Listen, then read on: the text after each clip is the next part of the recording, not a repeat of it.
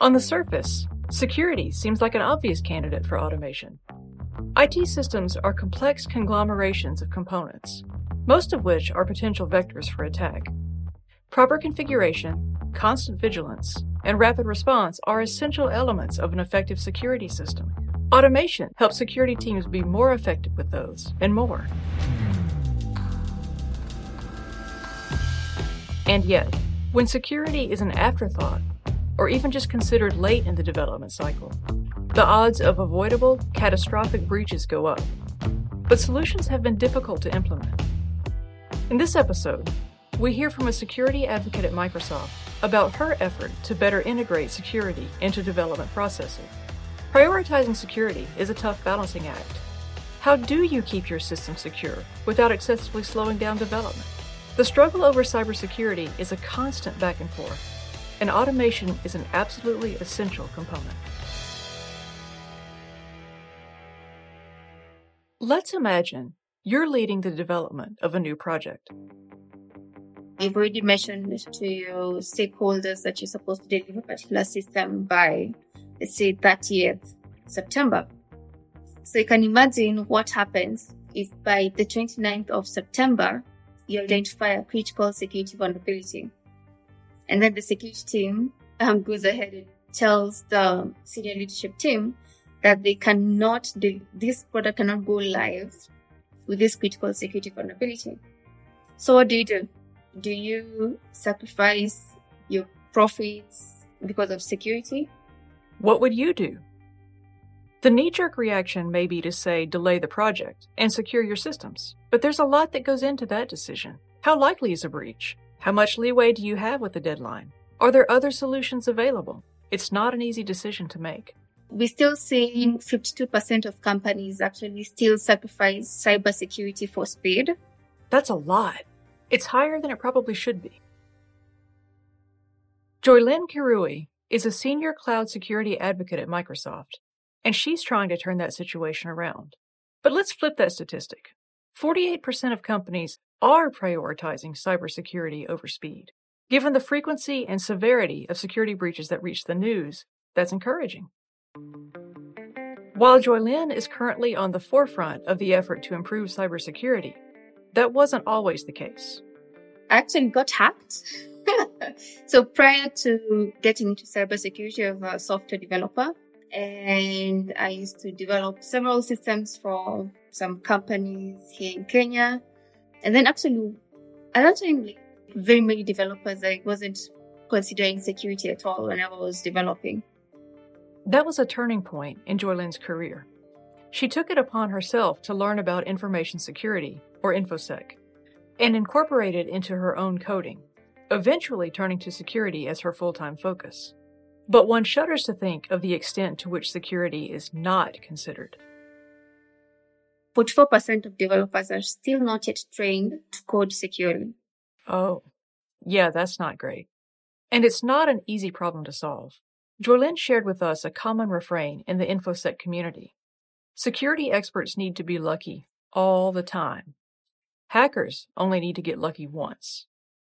Recruiting developers to help improve system security from the outset seems like a simple improvement, but reality is rarely that simple. So you see, yes, you still get the pushback from developers because they're like, why should they care? They are paid to develop while you're adding more tasks to them. Training takes time. Developers may feel like they already have enough to do to get their thing to work at all, without also having to consider how someone else is going to try and break the system and bring the whole thing crashing down. For a long time, and for too many organizations, the relationships between developers, operations, and security teams have been contentious traditionally during when you're having waterfall teams or agile teams, what would happen is the developers would create a minimum viable product. And then after they develop that, um, it goes to the security team and then the security team does security reviews, generates a whole report and then sends this back to the developers. So there was, used to be a lot of back and forth between developers and security teams until all the security vulnerabilities are fixed. That back and forth takes time. Depending on the company's processes and the severity of the issues discovered, That time going back and forth can cause frustration, resentment, and delays. If only there was a way to avoid the angry game of ping pong. So by implementing security automation within the development developers environment, so if we can identify 80% of those security vulnerabilities from the developers IDE, we will be narrowing down or reducing the time to delivery by reducing the back and forth between the developer team and the security team. Automation can help catch a lot of the easy issues early on. That way, developers can fix them quickly and on their own. It's a little more work up front for a lot of time saved and frustration avoided later on. Joylynn and security teams in general aren't there to maliciously slow people down. It's quite the opposite. They're there to deter malice, but they can't do it alone. It's usually a lot of negotiation between the teams. Like, what other safeguards can we put in place to help support the business? Because, in my opinion, security is there to support the business and we shouldn't be blockers in that way. We should see ways of being supportive. But if there are no ways of safeguarding, then yes, we would have to delay the delivery of the, of the product. But yes, so we're still seeing 57% of operations teams are still pushing back on security best practices. By now, most people have heard of DevOps, the merging of developer and operations teams and processes breaking down the silos, promoting communication and cooperation. And the end result is everyone is able to do their jobs better. Wait, everyone? No, not everyone. Not yet. So uh, you're always developing within a period of time, pushing to the market, and then always building on top of that product and pushing a particular solution. So uh, that's a form of automation. But yes, we noticed that yes, we are pushing many solutions very fast but you're also pushing security incidents and vulnerabilities very fast as well. So that's why it was very important for what we call DevSecOps or shifting security left to come in place. Enter DevSecOps, the movement to include security earlier on in the development process and build on the success of DevOps processes.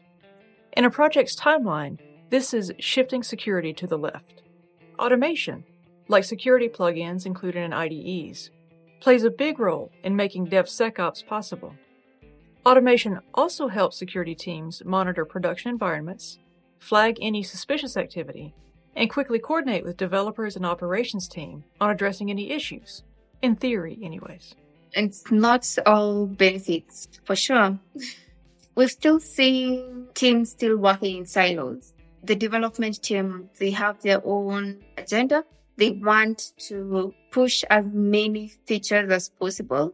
And then the security team is there telling them that all these features need to be reviewed for security vulnerabilities. So yes, the whole aspect of DevSecOps is just, as I told you, like it's just more of a culture change.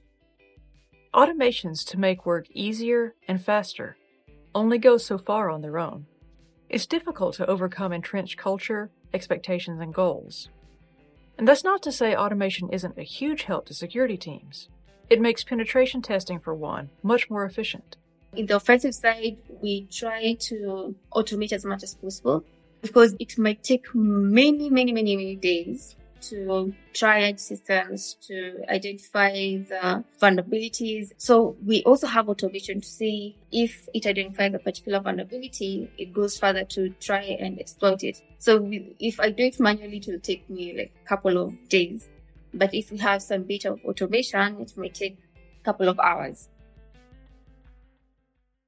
Going from days to hours to complete these tests is no small improvement. Penetration testing is mimicking what an intruder might attempt, and they likely have access to their own automation systems. The faster you can find those vulnerabilities, the better chance you have of addressing them before someone else takes advantage.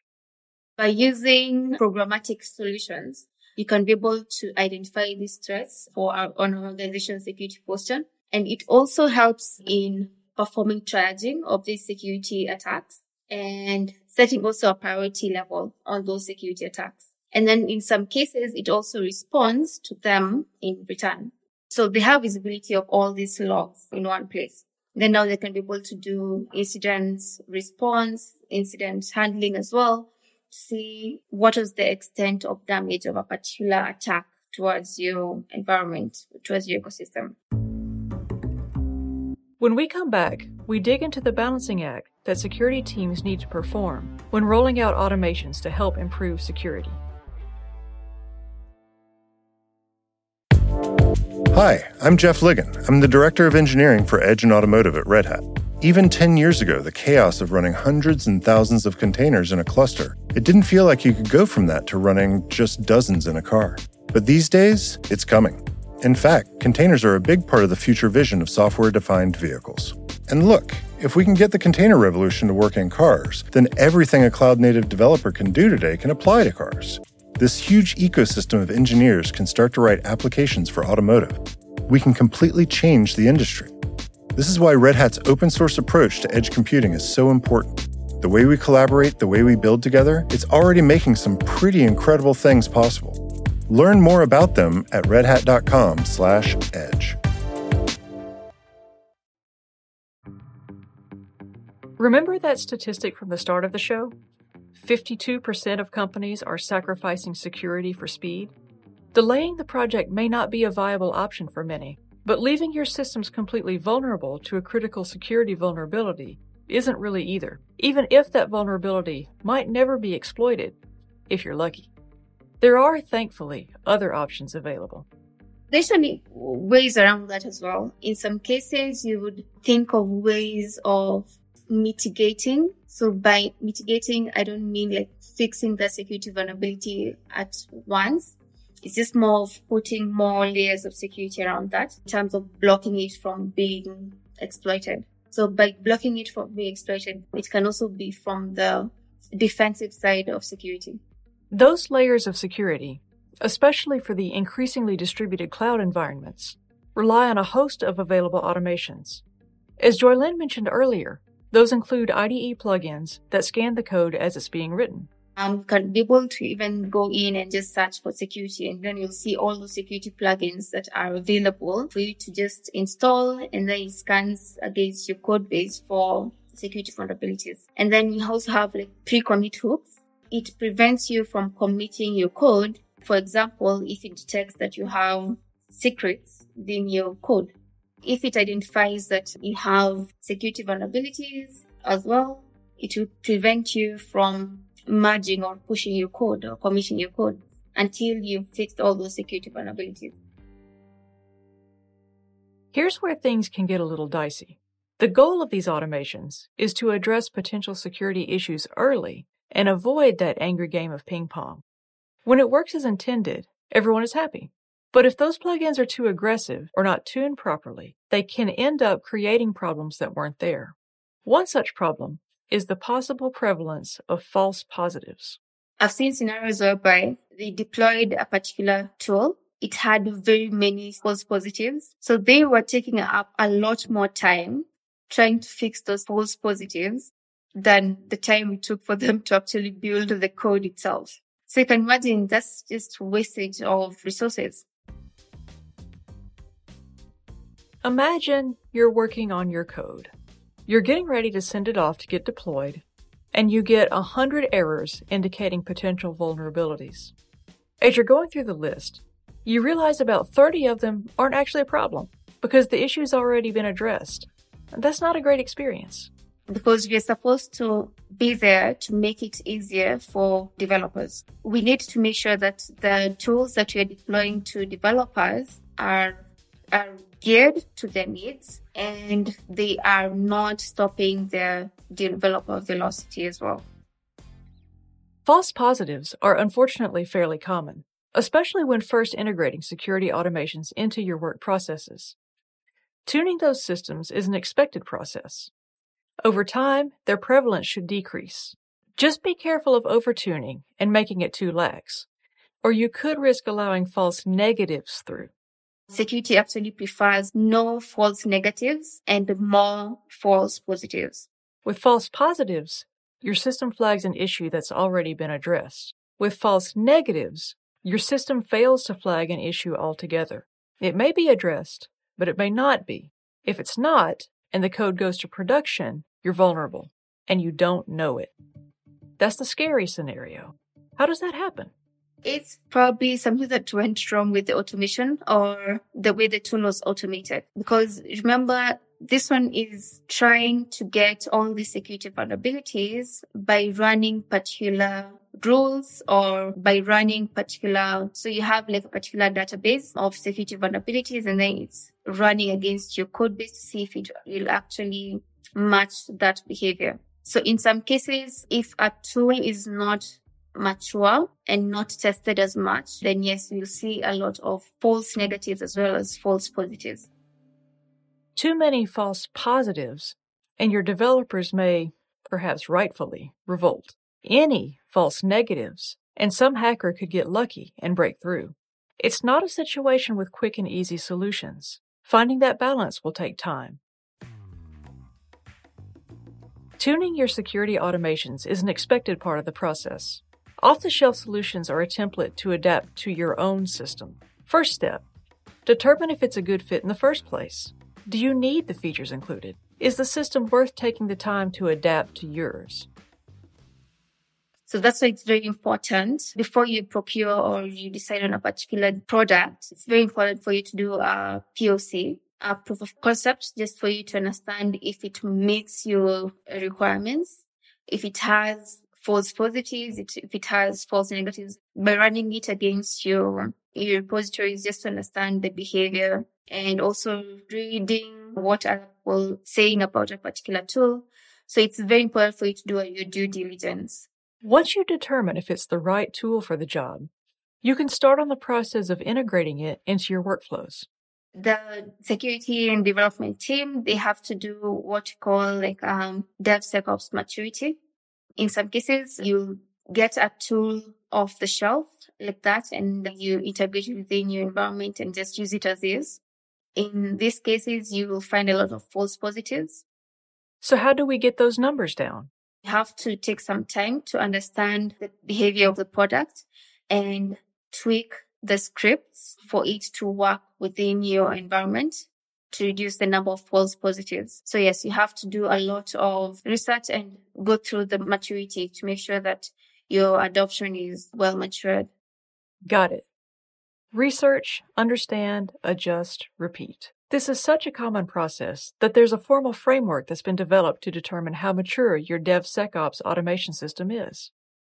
So within DevSecOps, like OWASP have a framework called the DevSecOps maturity model. It categorizes your DevSecOps maturity from level one to level four. So by the time you reach DevSecOps maturity level four, you have like very few like false positives. The tool is very mature and it's working within your environment. The scripts are running very well. So yes, you have to take time just to do your automation very well and making sure that it's meeting your requirements.